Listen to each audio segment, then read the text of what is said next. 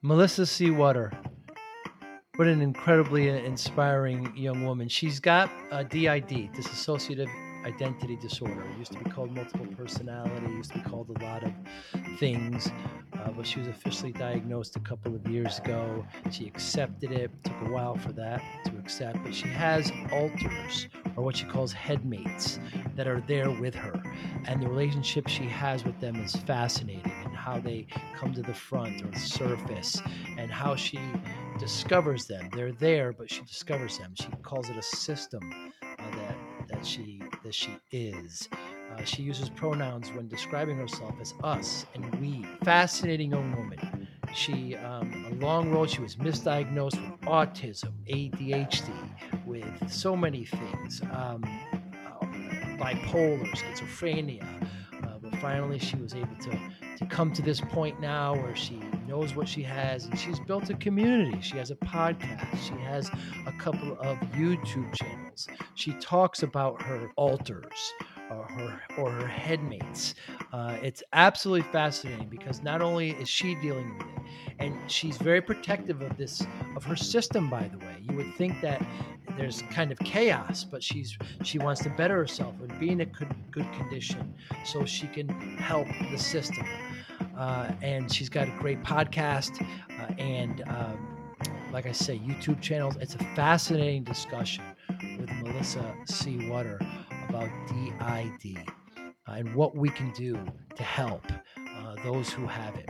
I, you're going to enjoy this, and, and Melissa's uh, she's beautiful, she's disciplined, she's brave. I really enjoyed this conversation. Thanks for listening. Hi, I'm Joey Pinz.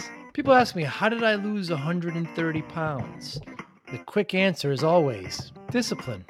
I started my business, wasn't paying attention to my health, was eating too much, you know, drinking too much sweets. My daughter was born. Next thing I know, I'm pre diabetic, I have hypertension. I knew something had to change discipline. I, like many of you, have faced many challenges in your career, in your family, in your life, faith. How did you attack them? How did you approach them? How did you solve them, hopefully? It all had to have some degree of discipline. I'm also asked, how did you found and start a tech business that lasted over 25 years? Discipline. I was committed to it, enjoyed technology, didn't enjoy some aspects of it, but knew it was necessary. Discipline. Our podcast mission how do we use discipline to better ourselves and society? Join me, please, as I talk to interesting people and discuss how they use discipline in their family and their passion and their careers and how it helped them. Our podcast vision growth through learning from others. Joey Pinz Discipline Conversations. It'll be light and serious. Join us, please. Thank you for consideration. Yeah, so uh, you know, as we were saying, is that when you were, uh, you know, first diagnosed with DID and your journey to get there from here, we were just talking about your brother and sister, and when you when you told them how welcoming they were and how open and unsurprised they were about the news. Right. They were very well not I they were I don't know if it was partially unsurprised or like maybe semi expecting, I guess mm. would be the thing. Because they sort of saw the signs before well, I mean, I think that I saw signs, but I wasn't really figuring it out because it was I was again denial mode. So mm.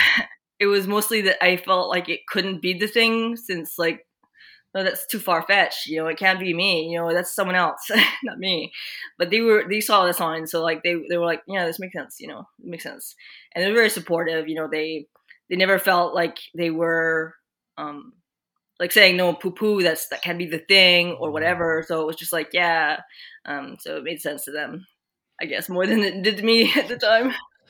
Yeah, it's absolutely amazing because you were so misdiagnosed. You were uh, but bipolar. They thought you were autistic, ADHD, and then into like schizophrenia and things like this. And um, and you were in denial, like you said. But then when you finally found out and you finally accepted it, what was that like? Was that was that burden lifted?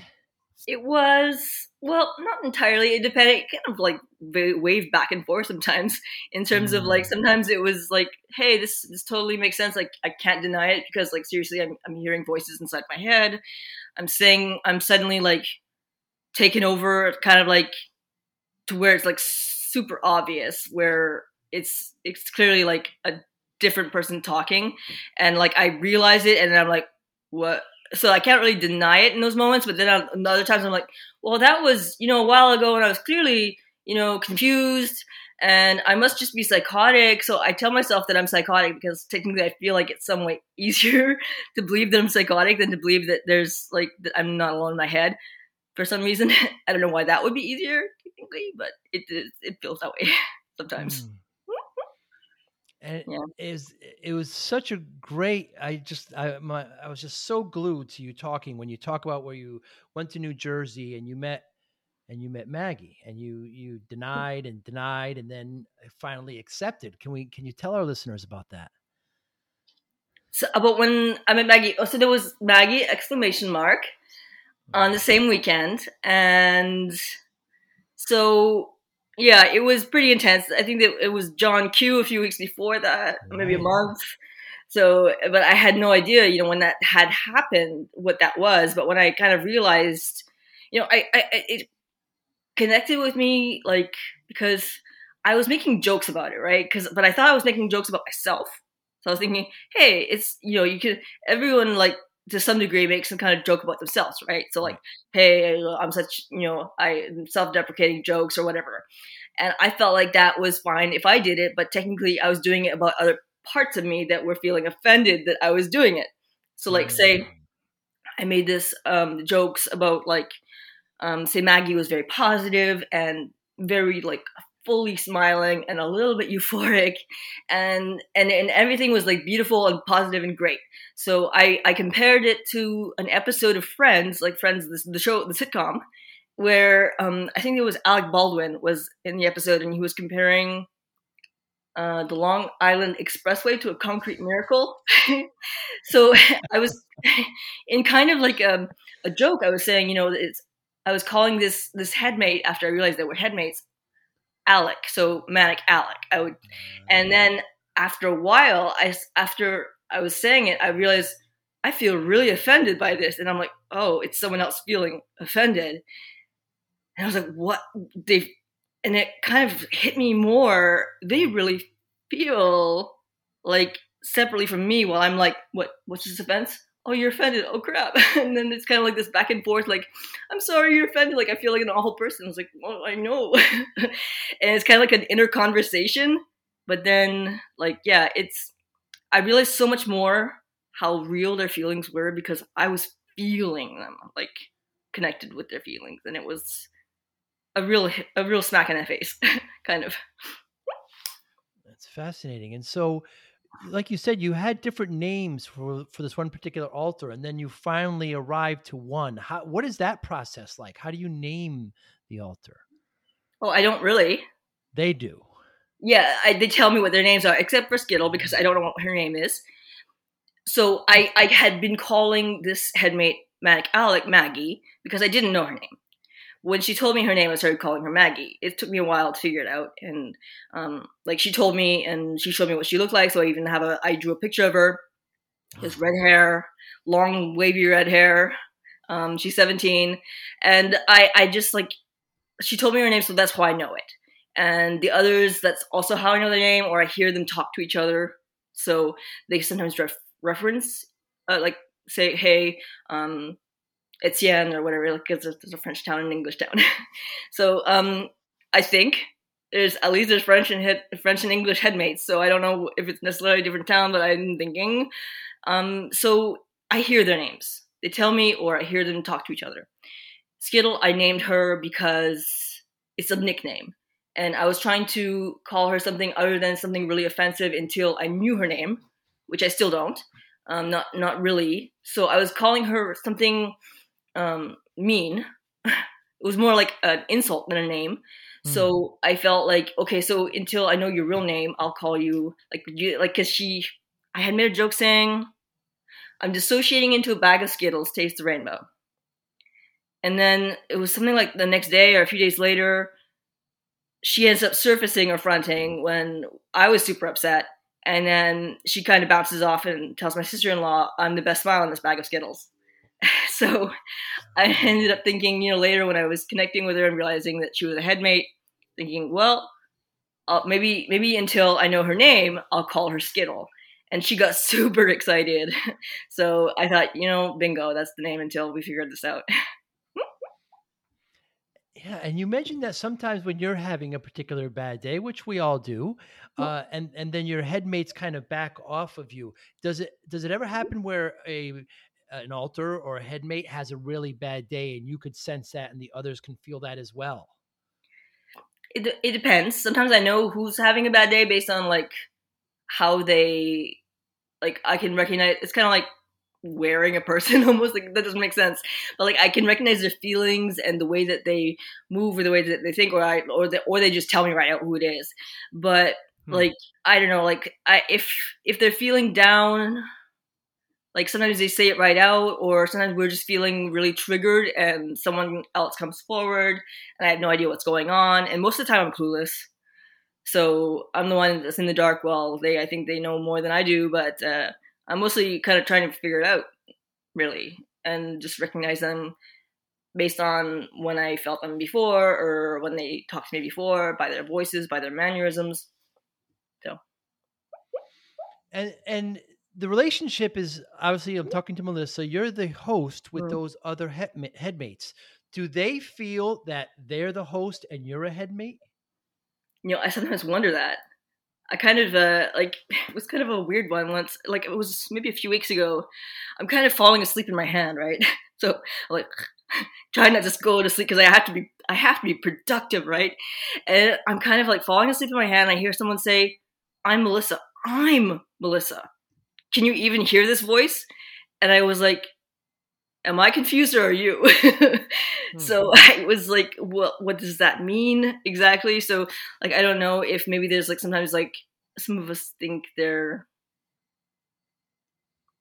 like I don't know. I, I'm not entirely sure. You know? But I, I think that mostly they exist within kind of um what we call an inner world where it's kind of like a say you okay so you're dreaming you're going to like i don't know the beach in in in, in cancun or i don't know. So and then you're thinking you're picking yourself on the beach oh this is soothing it's relaxing. But then at the same time like you're seeing this world in your head. For them it's kind of like that but way more vivid way more like interactions between each other kind of like hmm. um, they can speak to each other in this place that's kind of like and they, that's where they generally um, well i can hear them within acting and um, speaking within this place. But I, I haven't personally seen it. Not not exactly. I sort of sort of meshed into there a little bit, but I'm still working on that. wow. And you know, in technology, we have something called uh, servers and virtual servers, where we have a physical server and there's virtual servers inside. I don't know if you're familiar with this concept, uh, but I, that's what I, am a technologist, so that's why I kind of, I kind of uh, reference that. Um, so DID, uh, I haven't heard of it until I started watching your videos. Uh, dissociative, dissociative identity disorder. What should people know about it? It was commonly called something else before, and now it's this. What should people know about it? So, dissociative identity disorder, or short DID, was once known until 1984 as multiple personality disorder, and before that as split personalities, mm. which was a confusion, I think, with schizophrenia because, like, I think that schizophrenia means in, I'm not even sure what language, but split mind. So they were there was a confusion between schizophrenia and and having alternate identities or personalities, and then there was a confusion between borderline personality disorder and multiple personality disorder, and there was a lot of uh, stigma and hype in the media and it got out of like way out of control like movies and calling it like fake or like saying it was caused by therapy or like iatrogenic saying that it you know therapists were in like making people think that this existed when it really didn't saying that, that it didn't exist at all uh, or that it was overdiagnosed or underdiagnosed and it was just this, mm. such a big hype that they decided to rename it and and kind of cool things down from the, the stigma of the name multiple personality disorder and and give it something a little more precise really because it's more about identity than about personality. Everyone really has a personality difference like hey like sometimes i like tacos and sometimes i you know, i like pizza and sometimes i talk in a british accent when i go to britain. That doesn't mean that you're a headmate. Mm. it really just means that you know you're being influenced by your surroundings or taste or time so it's it's not about a variance in likes or dislikes it's about an actual separation and identity of like like walls of barriers that can actually be memory can be personality differences that are completely stark knowledge that's completely stark abilities talents um, symptoms. You can have like one disorder or not.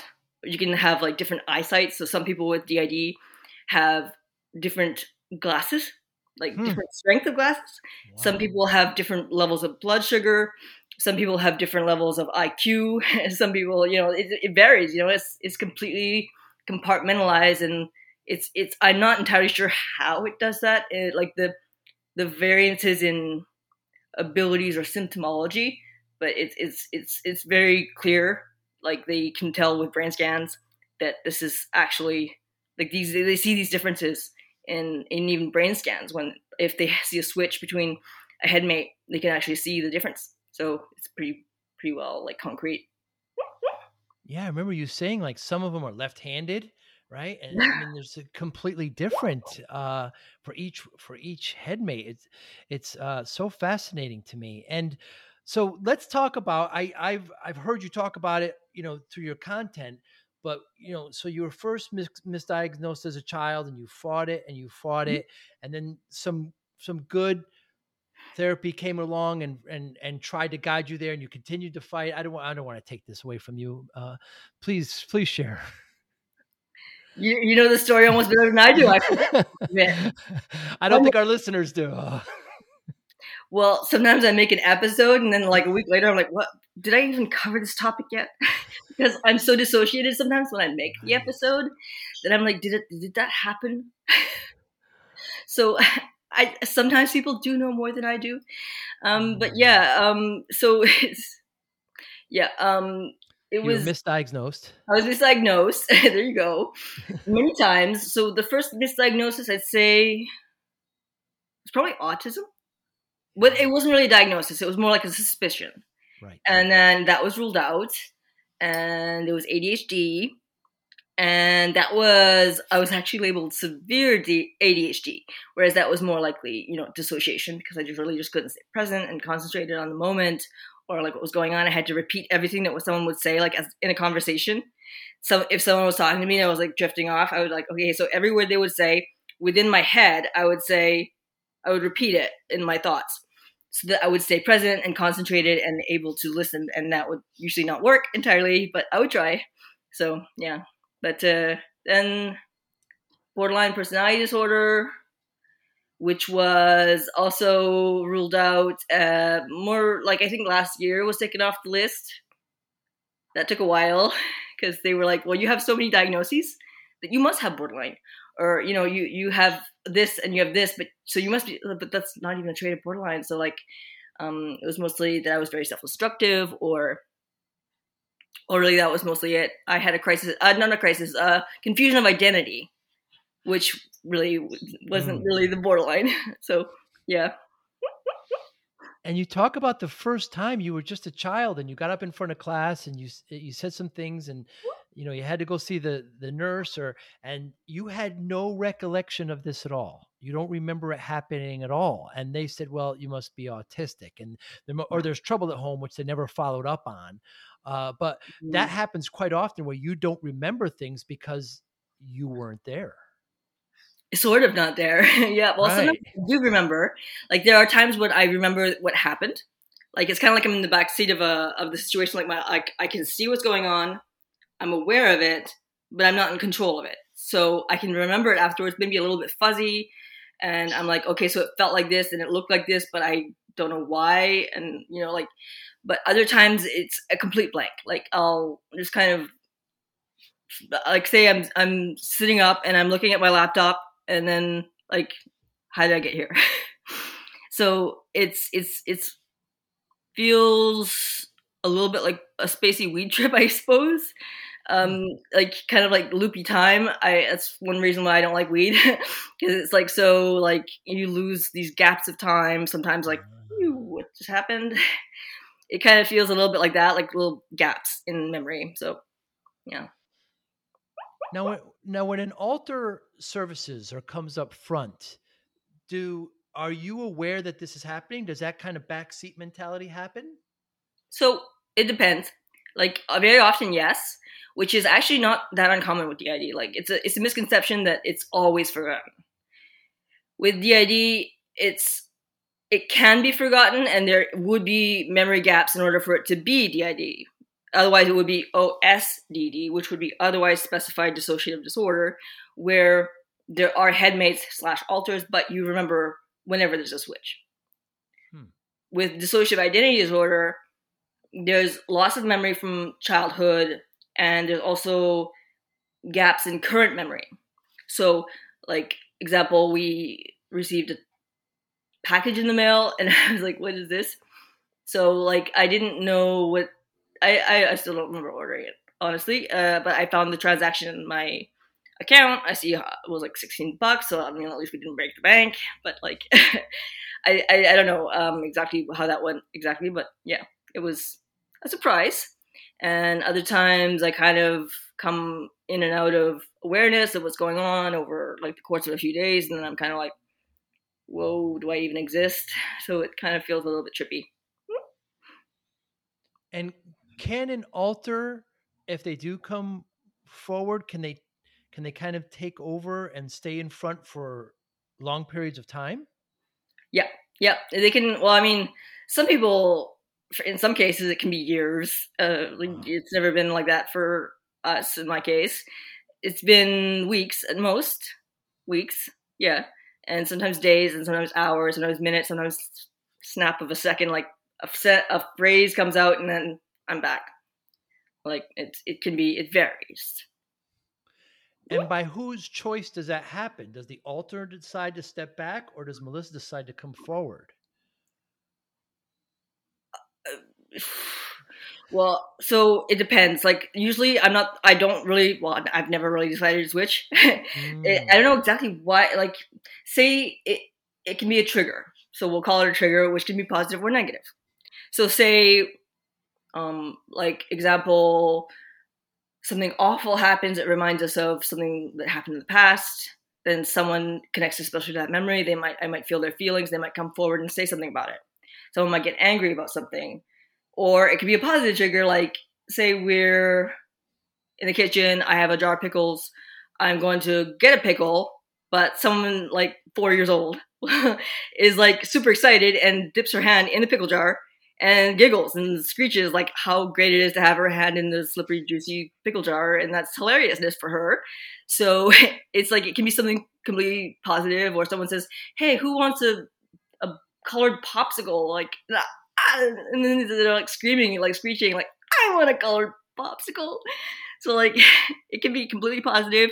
It just like if it interests them, if it connects with them, and they have something to say about it, they're like, hey, and they say it, and then that's it. And sometimes they just leave, or sometimes they stay for a while. It depends on how that goes. But lately, like I mean, the first times it happened, it was like weeks or days. But yeah, I really didn't know what was going on. I didn't know how to like focus or get back to myself and it was so new. But like more and more lately, it's more like just kind of like um like like a sentence here and there or like a few hours or like a feeling for a while like a connection to someone else's feelings while i'm feeling my own feelings without necessarily being switched can be like influence without necessarily being a switch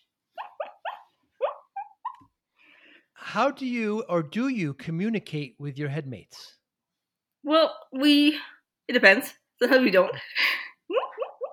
Sometimes it's kind of accidental. So say I'm I'm it's well dissociation is kind of like the concept of well, dreaming in general is dissociation. So whether you're sleeping or you're awake, daydreaming or dreaming, or just kind of like mindlessly going out your day. So when I'm when my mind is clear, and I'm more likely to be like connected with them, I might hear them talk. But that's not necessarily on purpose on their part. It can be like a window of like, okay, so like all of a sudden, this kind of like someone opens the window and I hear something and then the window closes, but not necessarily intentionally. And then I hear mm-hmm. like a phrase here and there, but I don't get context, so I don't know what's going on. And other times they directly talk to me. And other times I'll, well, sometimes I'll reply. And once in a while we have what I call a team meeting. And we, I type to them. So I'll say like, hey, how's everyone doing?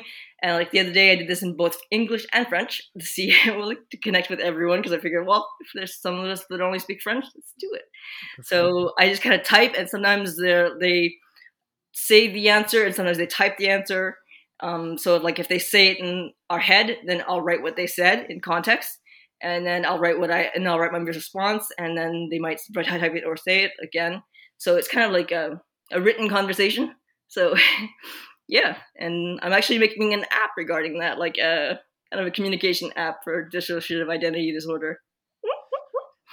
That's fascinating. And how do you begin and begin such a, a, a, meeting, an endeavor? How do you summon everyone? Say, okay, let's get together, group chat here, a group meeting. Well, it it doesn't always work, but I figured out like there's like ways to kind of help the connection. Like, say we have a blanket that I got from Amazon, and I'm like, okay, so this looks like a nice thing to sit on with a we call them littles, like the younger ones.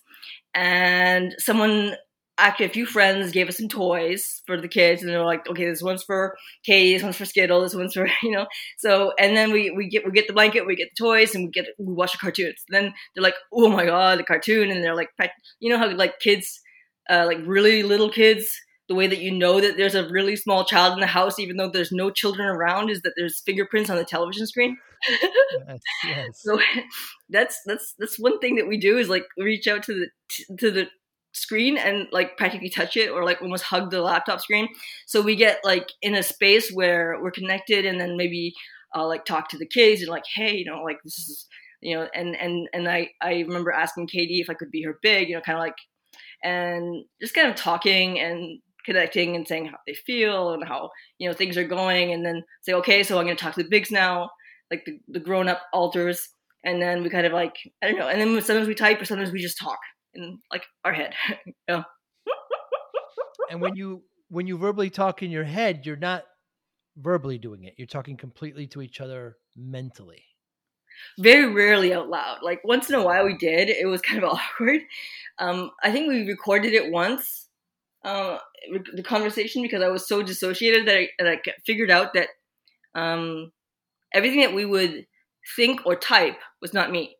But I figured out that when I spoke it aloud, it was. So I was like, okay, I'm gonna turn this on, and then I'm gonna figure out, and then maybe she'll reply so that I could figure out what's going on. So I recorded the conversation.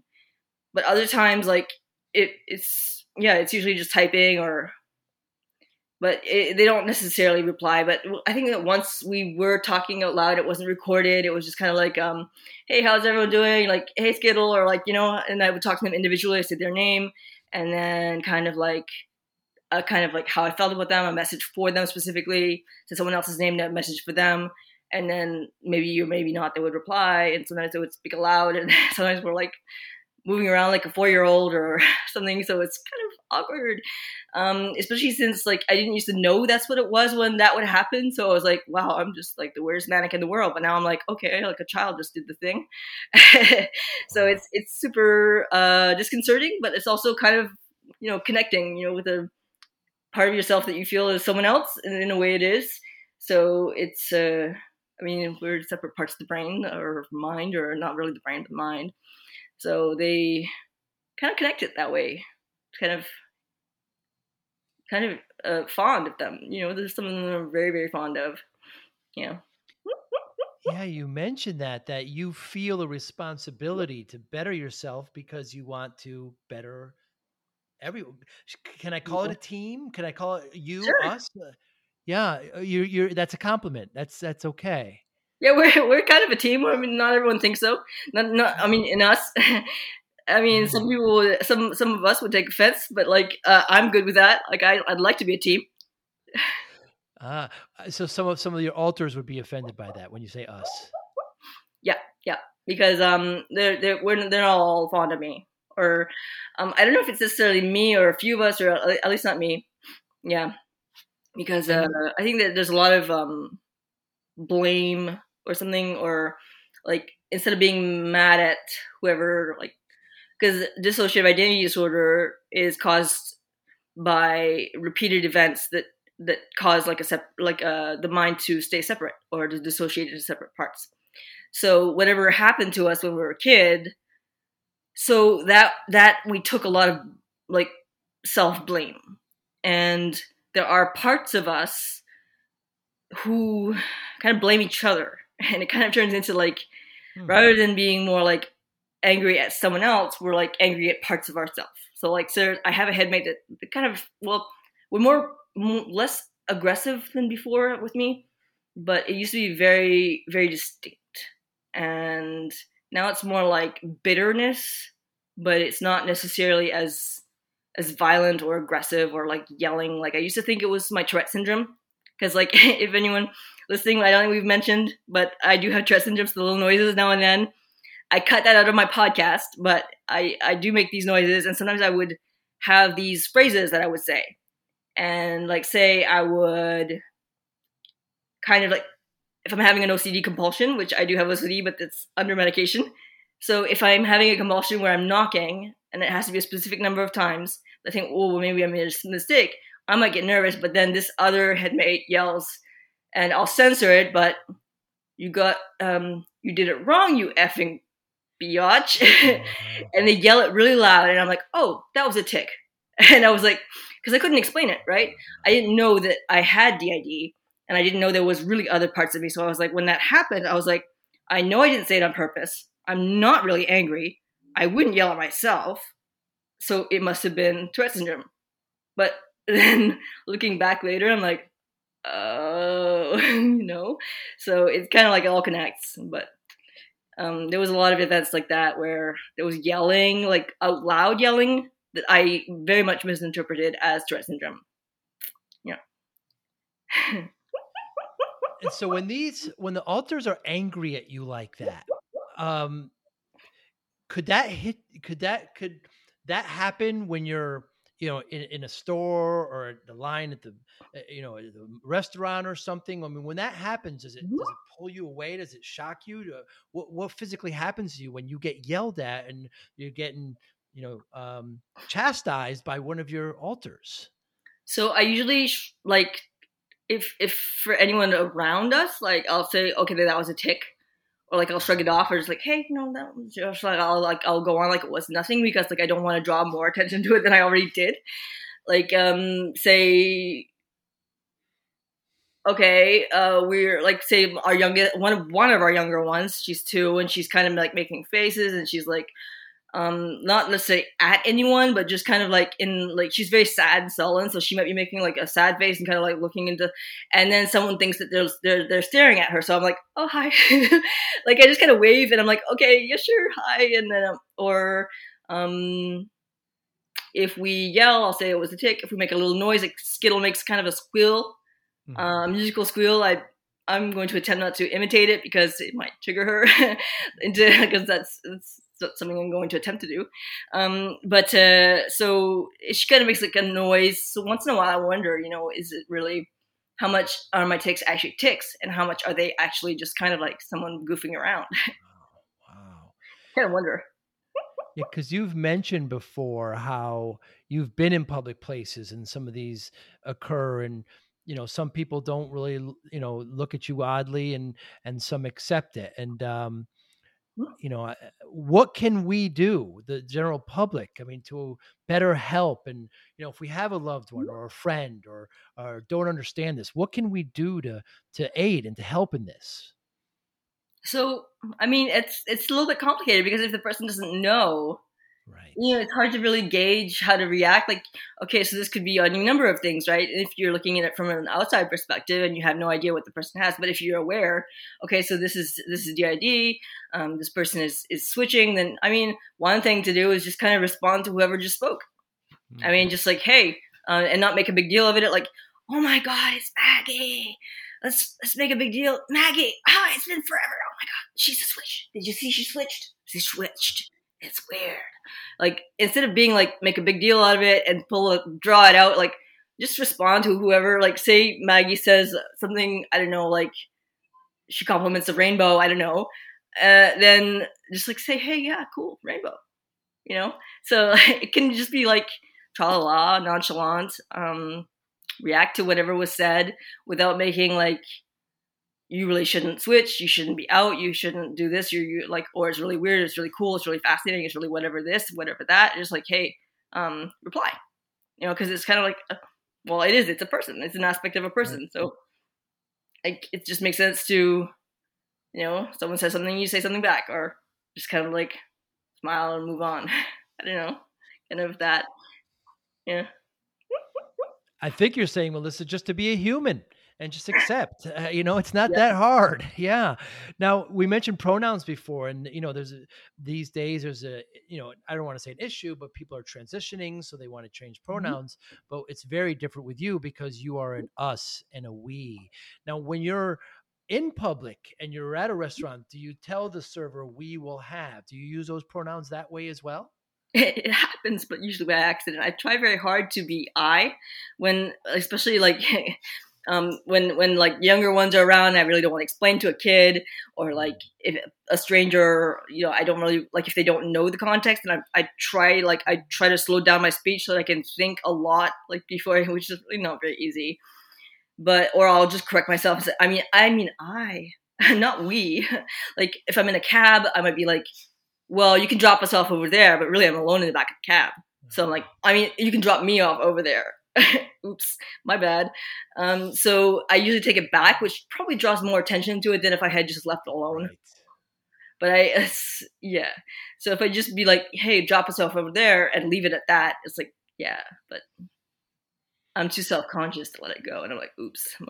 yeah. So, yeah, it does happen. Um, I'm usually either she or like in reference to myself, although we aren't all female in right. our system but we like depending on like say I might say I or one of them might say I because if they're talking and they're only referring to themselves while they're talking, then it's I. So it's not necessarily Melissa saying I always. You know, so yeah. It's fascinating. And you mentioned at one point when you were officially diagnosed and you had some friends that said you know, we want the old Melissa back. Right. Uh, you know, there was resistance there. It's, it's, it's terrible. It's horrible. Well, they didn't know at the time. They they were seeing signs of very like like acting like a different person. So they and they even said, "This is it's like you're a different person." Um, you know, I, they they literally, I think, quite literally said that it's like you're a different person. But they didn't know I was like you know we were kind of like more under passive influence or like switching or things like that. So they were like they were very confused and you know so was i and i think that more than me because i think that i wasn't the only one in my system who didn't know. So it's a lot of barriers and like no but they didn't know at the time and i think that if, if they had they wouldn't have reacted that way. Um, some people may still um, I, you know get self-conscious you know you're walking in public and you're acting like a little fruity and they're like well you can't behave like this in public. And i'm like oh crap So it's it's it can be hurtful sometimes if, if they do know and they're like you can't you can't act like this in public and and you know so but ordinarily like I don't really get that kind of reaction. Now you mentioned that you used the word system. So in your yeah. system, are you discovering new alters and headmates? Uh, do you think you know how many are there? Well new in the sense of not knowing about them before as in like yes. i didn't know they were there and now i know. Right. Or i might hear their voice whereas i didn't hear them before so new in the sense of my awareness of them. But new in the sense of that they just appeared i don't think so. Um probably not. Like not unless it would be some kind of like um event that would happen that would trigger like uh, something to develop in that sense, but it wouldn't really like just kind of spontaneously combust into other alters. it's mostly that I wasn't aware of them. You know, usually the host of a system isn't aware of the fact that they have DID. They're not aware of who's there, of what their names are, of their genders, of their ages. They just know that they they, they don't know much really. They they they shrugged it off. I shrugged it off. I was like, well, this is a quirk. It's a quirk. It's it's just me being weird. I wasn't really thinking, hey, that has to be. It must be DID. I wasn't. Well, once in a while, I thought, you know, maybe. Well, I wonder. and then you know, I just kind of like, no, no, you you weird person can't be it. Can't be it. Can't be it. So. Do you, do you know approximately how many alters you have? Um. So I can make a guesstimate of a of a probable minimum, but I can't really say. Like, is it more than ten? Is it is it is it? Do you have a rough estimate? I think that we are what is called polyfragmented. Wow. Which means at least a hundred. Incredible. Because um, there's enough voices, enough um, unique everything like i know that i i mapped us and like characteristics of them names of them and i have about 30 on a chart that i know their actual name or characteristics that i labeled them either that i know their name or or characteristics to give them like a say okay this is kind of what they're like and kind of give them a label until i know the name. So then but then yeah i think that considering how many distinct voices i hear without necessarily knowing who they are i'm fairly certain that we maybe if not 100 at least getting up there. And is do you do you hear them now? Do you hear them communicating now? Is there a time where you don't or do you always? Yeah. No i don't, I don't hear them now. Um, sometimes i feel them or they might say something but not it's not usually while i'm talking. It does happen once in a while like if i'm alert that they might say something. I think i heard skittle once. I was recording a video that we had made for YouTube, and I remember we were I wasn't gonna post it because we were having so many switches, and Skittle was surfacing a lot, and she was kind of shrieking a lot, and I was gonna this is okay i give up i'm not gonna i'm not gonna continue recording this video. I stopped the recording i didn't post it for months. And then one day i'm like well maybe i'll post it as kind of like a reference to what it was like and just put clips. And then when we were editing it i hear this little voice in my head go and it, I knew it was it was Skittle because like we were watching the Switch and it was Skittle that switched, so I knew, hey, that's her voice, and I was so taken aback. I was like, what? I don't usually hear them when I'm focused, so it was and it was kind of cool, really, because I have a real connection with her. So like I, am fond of her. Like I, I kind of wish I knew her name, but like mm. I wish I knew more about her. I I know I I she's the earliest one that I remember experiencing, but more than that, right? So, yeah, it was pretty cool, but happens. And how long ago were you officially diagnosed, and how long has it been since you officially accepted it? So, we were diagnosed in late 2019 for the first time, sort of diagnosed. We were more like they that they figured out what it was, but they didn't really say, okay, that's what it is. Like, because the psychiatrist was saying, well, he figured it out he said he said, well, it's not mania, you're dissociating, but he didn't really say it's dissociative identity disorder. And even to this day, he doesn't want to put it in the file, not because he actually told us it would it is dissociative identity disorder, but he's not going to label it because of the stigma. So, say if we need care somewhere, and the the person, the, the the person, the doctor in charge of like reading the file is like critical or skeptical or whatever, that can influence our care. So he didn't want to label it in our file, but we were since diagnosed by two different psychologists as having dissociative identity disorder. So um, one of which was a um, someone who specializes in DID. So um, yeah, so we were diagnosed just not by the, but that was in 2019, and accepting it. Actually, it wouldn't have taken all that long considering that we were only diagnosed in 2019, I think was partially because we were in connection with some people who had it already.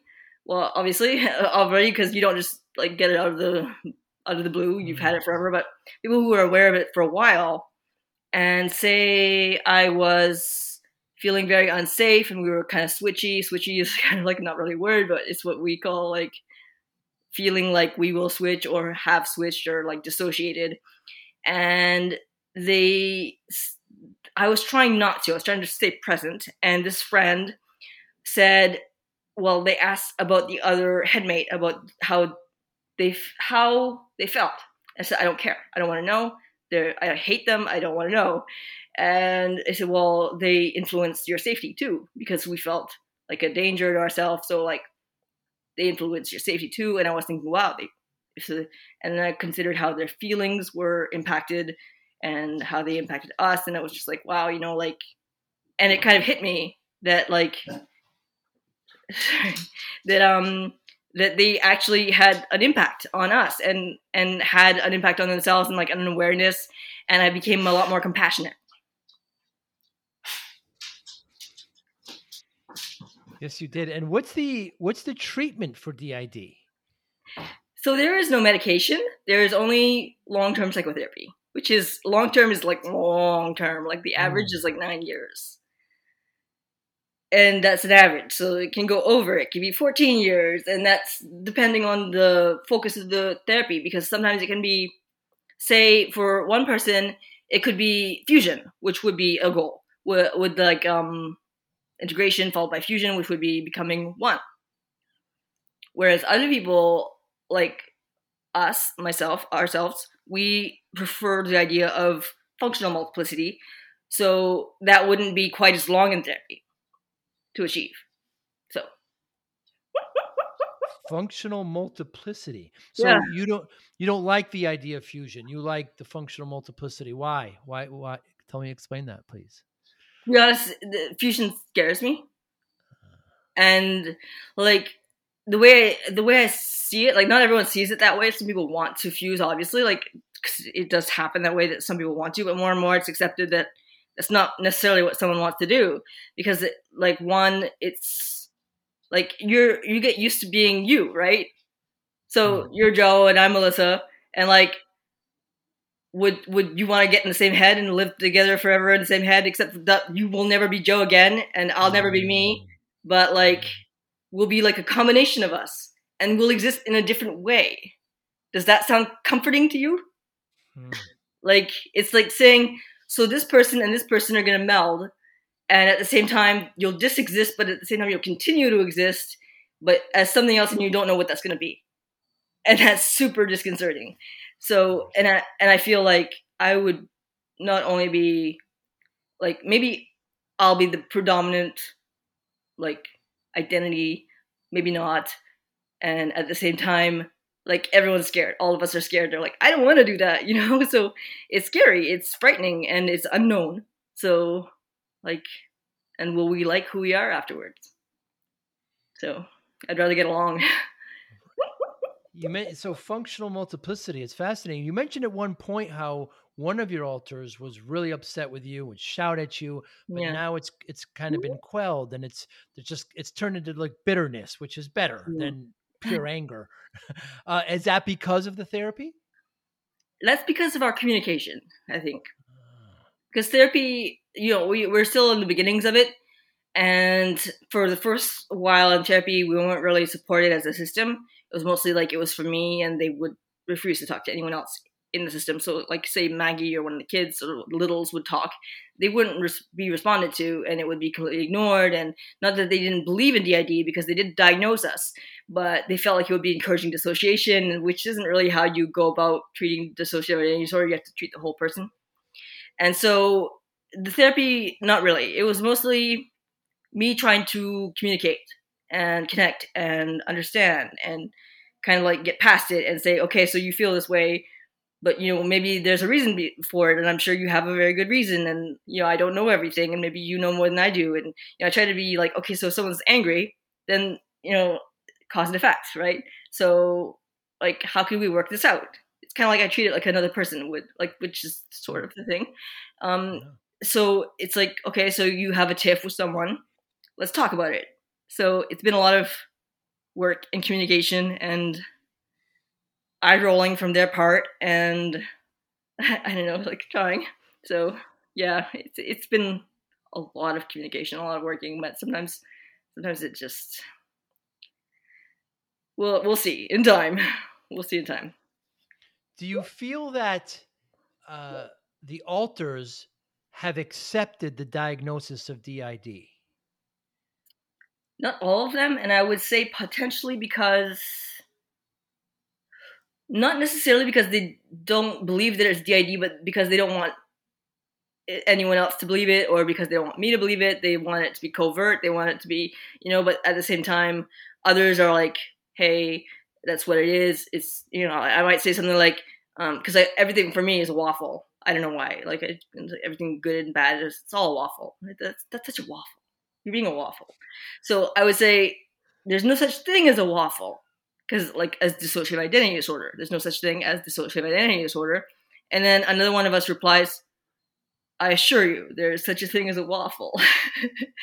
so they're like, yes, it does exist. We have this thing, but so it kind of it varies.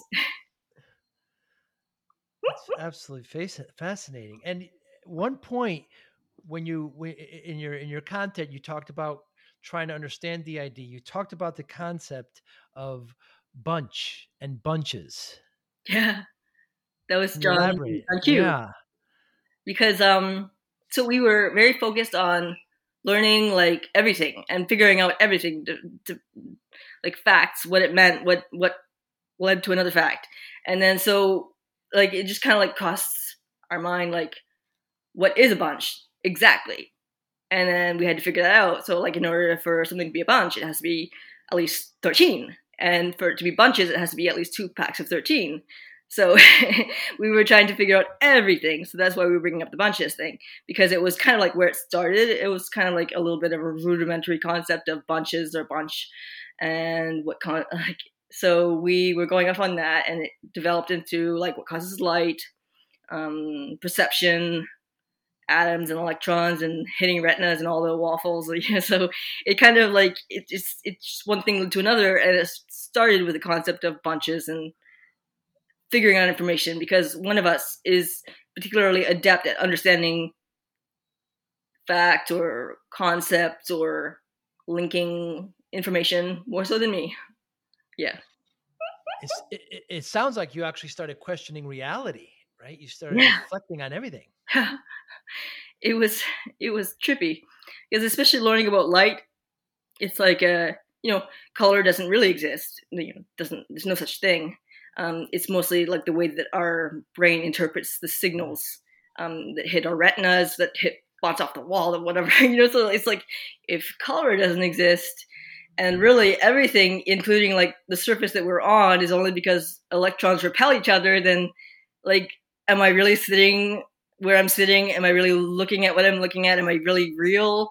So like, if if it just kind of like it became so trippy that like it's yeah we did we we questioned like but that's not entirely uncommon with dissociative disorders. To feel like you don't exist or the world around you doesn't exist. It's it's it's pretty much a pretty like, depersonalization where you feel like you don't exist, or derealization where you feel like the world doesn't exist. So that's not uncommon. It just kind of became more amplified in that moment.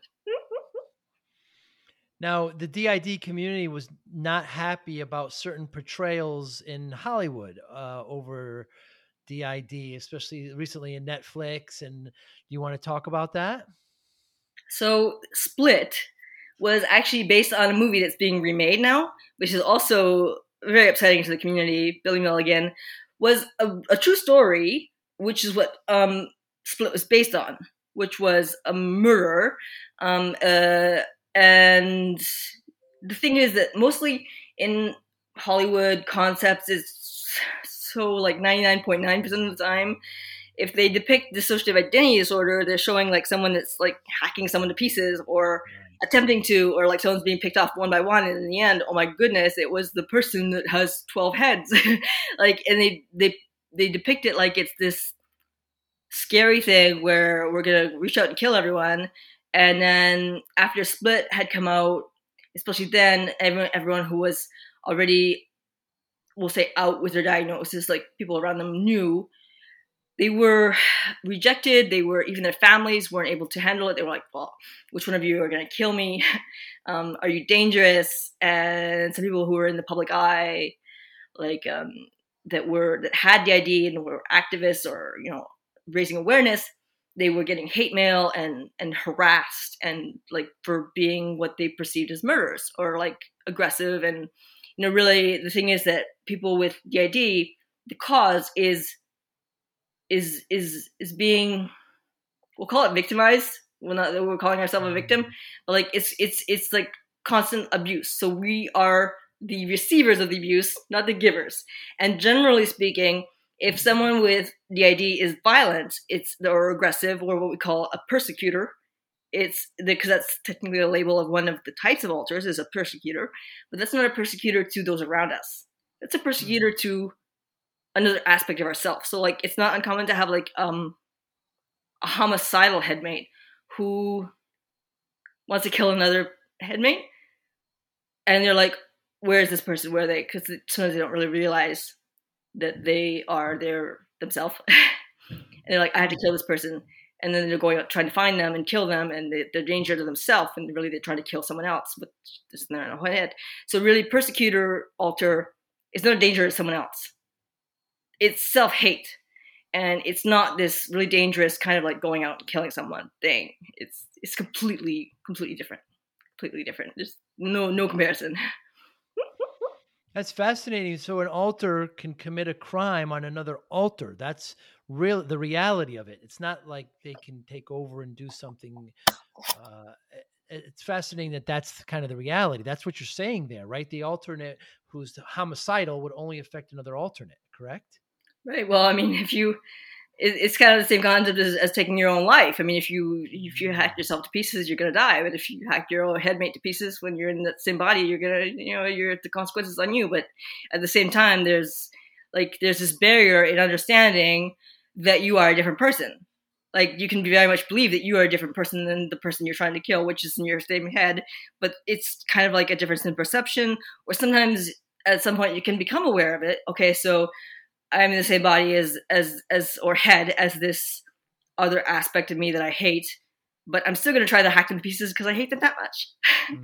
so it it can be, you know, pretty intense, but again, not not murderous to other people, which technically, I mean, can happen. Just like anyone in the population can be a killer or, you know, someone that's hurting people in general. But that doesn't mean that they're more likely if they have DID. It just like if they happen to have it, they happen to have it, and they're you know it's just a thing. Like the human population happens to be not so kind once in a while, and percentage wise, there's one percent of us approximately who have DID. So you know, chances are there'll be some of us out there that do, but it doesn't mean that we're inherently violent. It's human, human. You know, people react one way or another. Has there ever been a, a movie documentary that accurately dis, you know displays or shows DID? So there's a few, uh, kind of. The, I haven't seen them all. There's most of them are kind of like, well, so it is possible to see your headmate, but you're not necessarily going to have a conversation with them outside your head and think that they're someone else for a long period of time. Hmm. Um, so like things like Fight Club or Mr. Robot, not necessarily the way it would go down, but they know there was a documentary series called The Many Sides of Jane, and that is a six-part mini part series, a documentary series, and it follows a woman with her two children and kind of their story and ends up with like brain scans all this stuff and it's kind of really interesting. So it was very very real um, person with their situation the only thing that people didn't really like about it was the the, the kind of like freaky deaky music whenever there was a switch. But that was really just kind of like um a kind of a, a sound effect to kind of indicate that there was being a switch for those that might not catch on. So it was just kind of like an indicator, but it wasn't really to make it like sensationalized. It's a very good show, and uh, well, documentary. There's there was one that I kind of found interesting. Wasn't necessarily it was more like comedy. What was um, what if? What was it? What if? What if it works? That's what it was called. What if it works? It was a story about a woman with dissociative identity disorder and um, someone that was interested in her who had OCD. And it was kind of like this this comedy movie, and it was definitely not entirely realistic because you know it was a comedy movie, and also it wasn't based on it wasn't a true story. And I think that the the what's the word declencheur, the the trigger that caused her dissociative identity disorder was one event, which really that wouldn't happen in real life. It would be multiple events. But other than that, I found it very interesting because like she would sometimes she would often remember what would happen. There was which is like say someone that was really angry alter or like a childlike alter. And sometimes she remembers and sometimes she didn't. And I kind of liked it. It wasn't like super specific, but it was, you know, at least there was no murderers in it. Hmm. Well, that is good to hear. Uh, on the podcast, we talk. Uh, I often bring up discipline. I, I, lost a bunch of weight. People ask me how I did it. I yeah. say discipline. Do you consider yourself, Melissa, disciplined, self disciplined? Well, I would say yes. It takes a lot of effort to kind of like bend the mindset mm-hmm. and also to constantly work on yourself and to constantly kind of remind yourself of certain things. Like if, if we're talking regarding the dissociative identity disorder, that that's how I would see it as constant work on on on yourself because otherwise you kind of lose your track and then you lose your everything else. Like life in general needs to be on track, and if your mind isn't on track and your ability to cope with yourself isn't on track, then you know you can't. How you're going to work? How are you going to have a social life? How are you going to do anything? So the fact that we can kind of work on ourselves and communicate and constantly keep things on track, it's kind of a way to keep everything else on track, which also takes mm. discipline for sure. But it starts with kind of ourselves. So definitely. Do you think a lot in your your community and your system are disciplined? Some more than others. Hmm. I mean, I I see us as like we have different qualities that kind of are pretty useful depending on like the situation.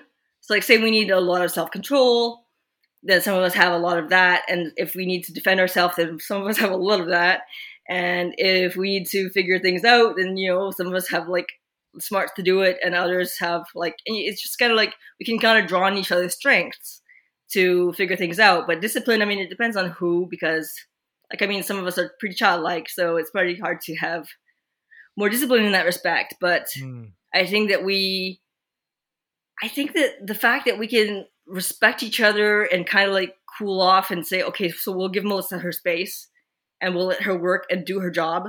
So like I do, um, I, I'm trying to start my own company, um, web design and SEO. And they're like, well, some of them are like, well, okay, this is boring. I want to do something else. Sometimes I hear the commentary. They're like, so okay, we'll we'll do something later.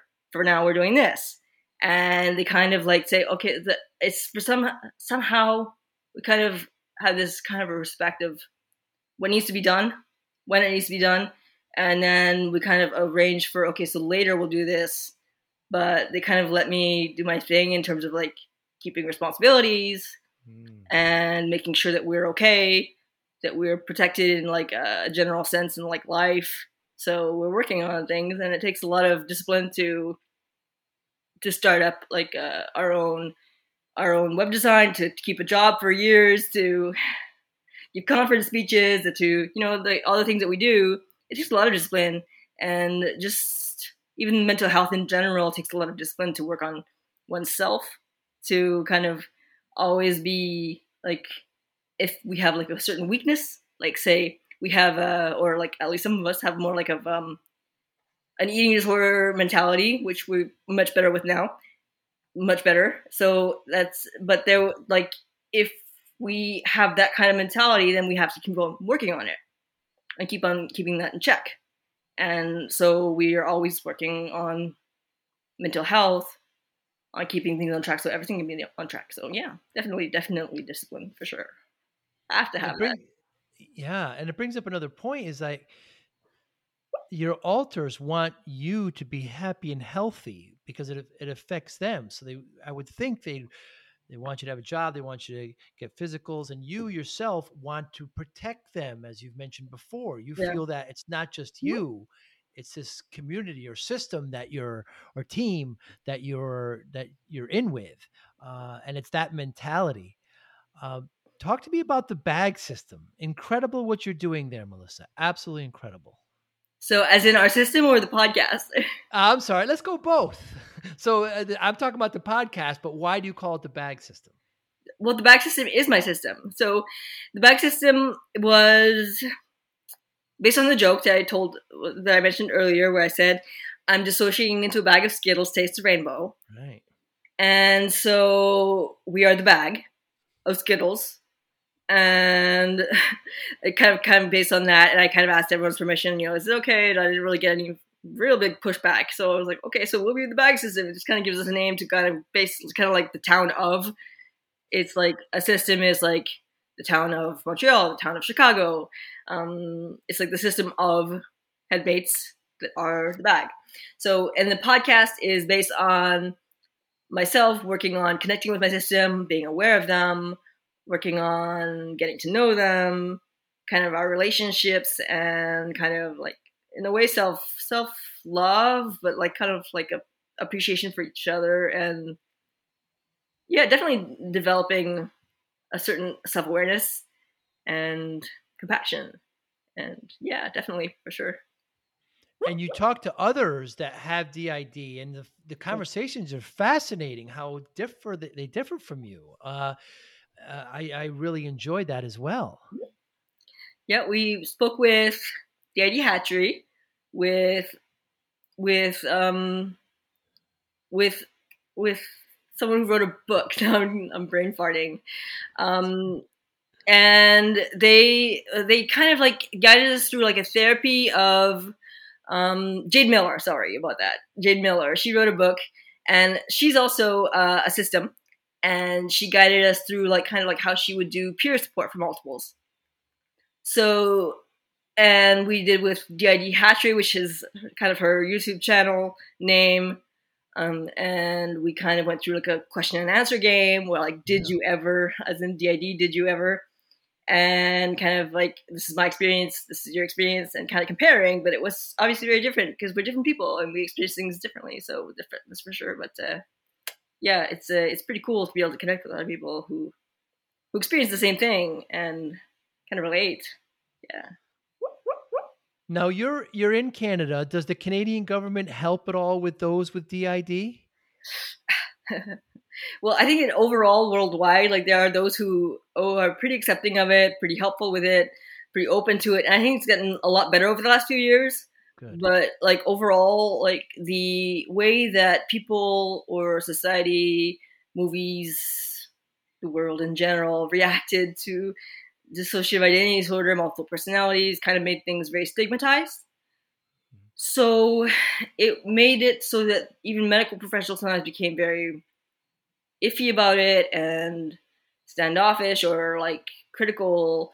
And but more and more, there's awareness of what it really is, and it's less like fantasticalized, if that's even a word. So it's more accepted of the way that it's it's just like a kind of a way to process trauma, to react to trauma, to survive as a coping skill, a survival skill. So really, it's it's been more like understood and normalized. So if you were like in Quebec, where we're from, um, we're from because we grew up in Quebec, but we are currently in British Columbia.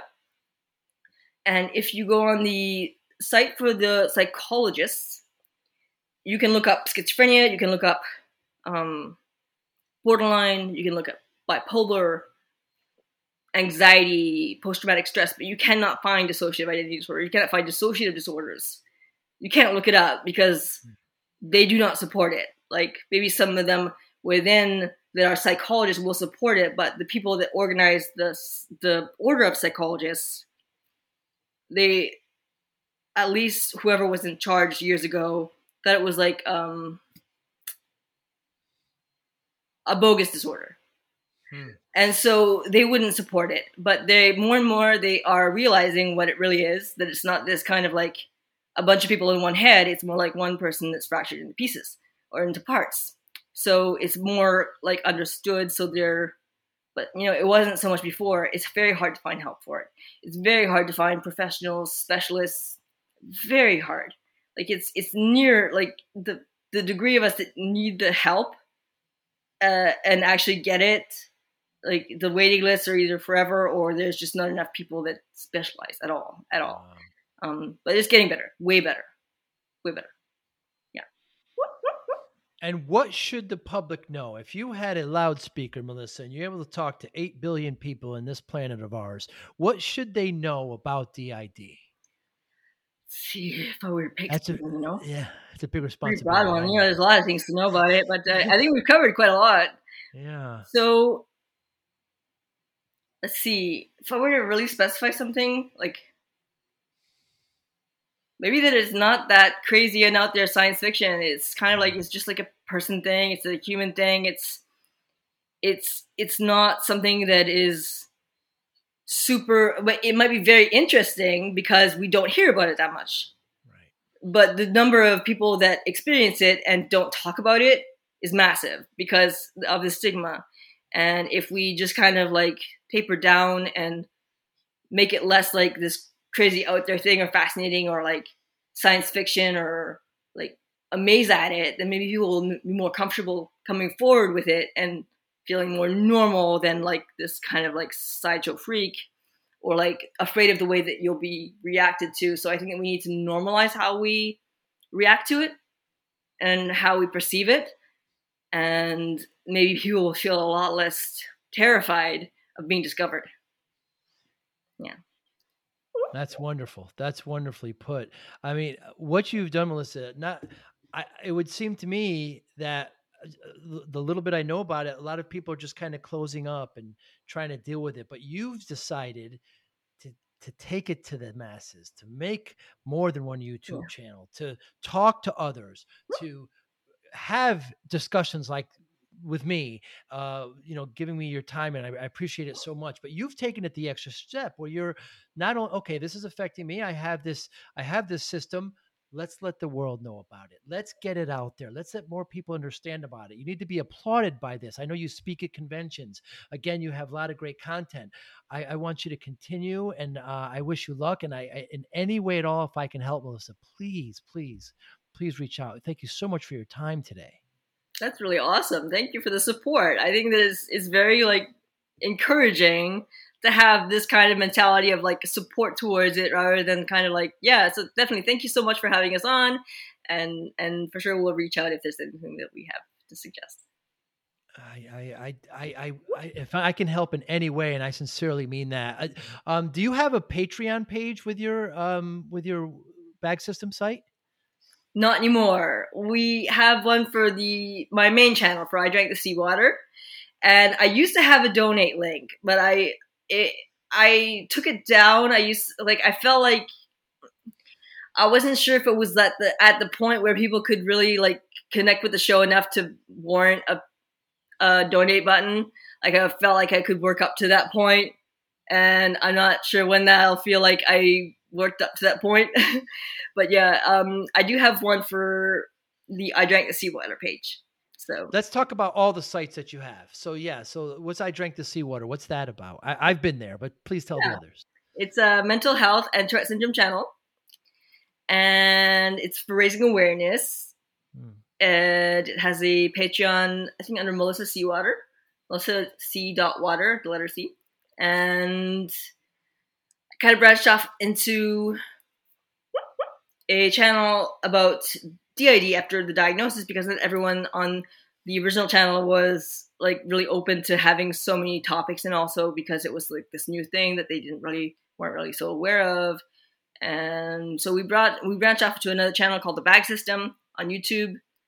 Our website is thebagsystem.com and that has our podcast and our podcast can be found on spotify apple podcasts pretty much everywhere audible amazon music um, and we're working on an app at multipliedby1.com and that is for assisting communication in dissociative identity disorder systems So that is being developed now out of um, in on on a public repository in GitHub by a team of volunteers. So that's pretty exciting. Um, hoping that that comes. Uh, we're really working hard to come to fruition with that. So it's multiplied by one.com, and yeah, so we're kind of everywhere. Yeah. absolutely wonderful. Thank you so much for your time. Your your your bravery, your discipline, your genuinity is so uh, shining and reflective. I, I just can't say enough uh, great things. I wish you so much success. I, I hope one day to meet you face to face, you and your system uh, you plural, of course, um, uh, and maybe have a cup of coffee. Uh, thank you so much for your time today. And uh, we know how to get you. It'll be all in the show notes. And thank you so much, Melissa. I appreciate your time. Au revoir. Au revoir. Thank you for listening and or viewing Joey Pinz Discipline Conversations. Please share this episode with one or two of your friends who you think may benefit from the episode our website, www.joeypinz.com. There you'll find lots of resources and you could join our mailing list. Please follow us on all our social media Instagram, Twitter, and Facebook. Podcast information the video version of our podcast is on YouTube. Please subscribe. Audio is on all major podcasting platforms. Please follow them. And if you like it, please consider giving five star rating. Would really appreciate that. Would you like to financially support the podcast? You can go to our Patreon site. Consider five, ten, or twenty dollars a month. There's all kind of plans that we have there. There's like a one-time payment. What is this podcast episode worth to you? Twenty-five dollars, fifty dollars, hundred dollars, five hundred dollars, thousand dollars, five thousand dollars. You be the judge. You can go to our PayPal account to do that as well. Thank you again for listening or watching Joey Pinz Discipline Conversation.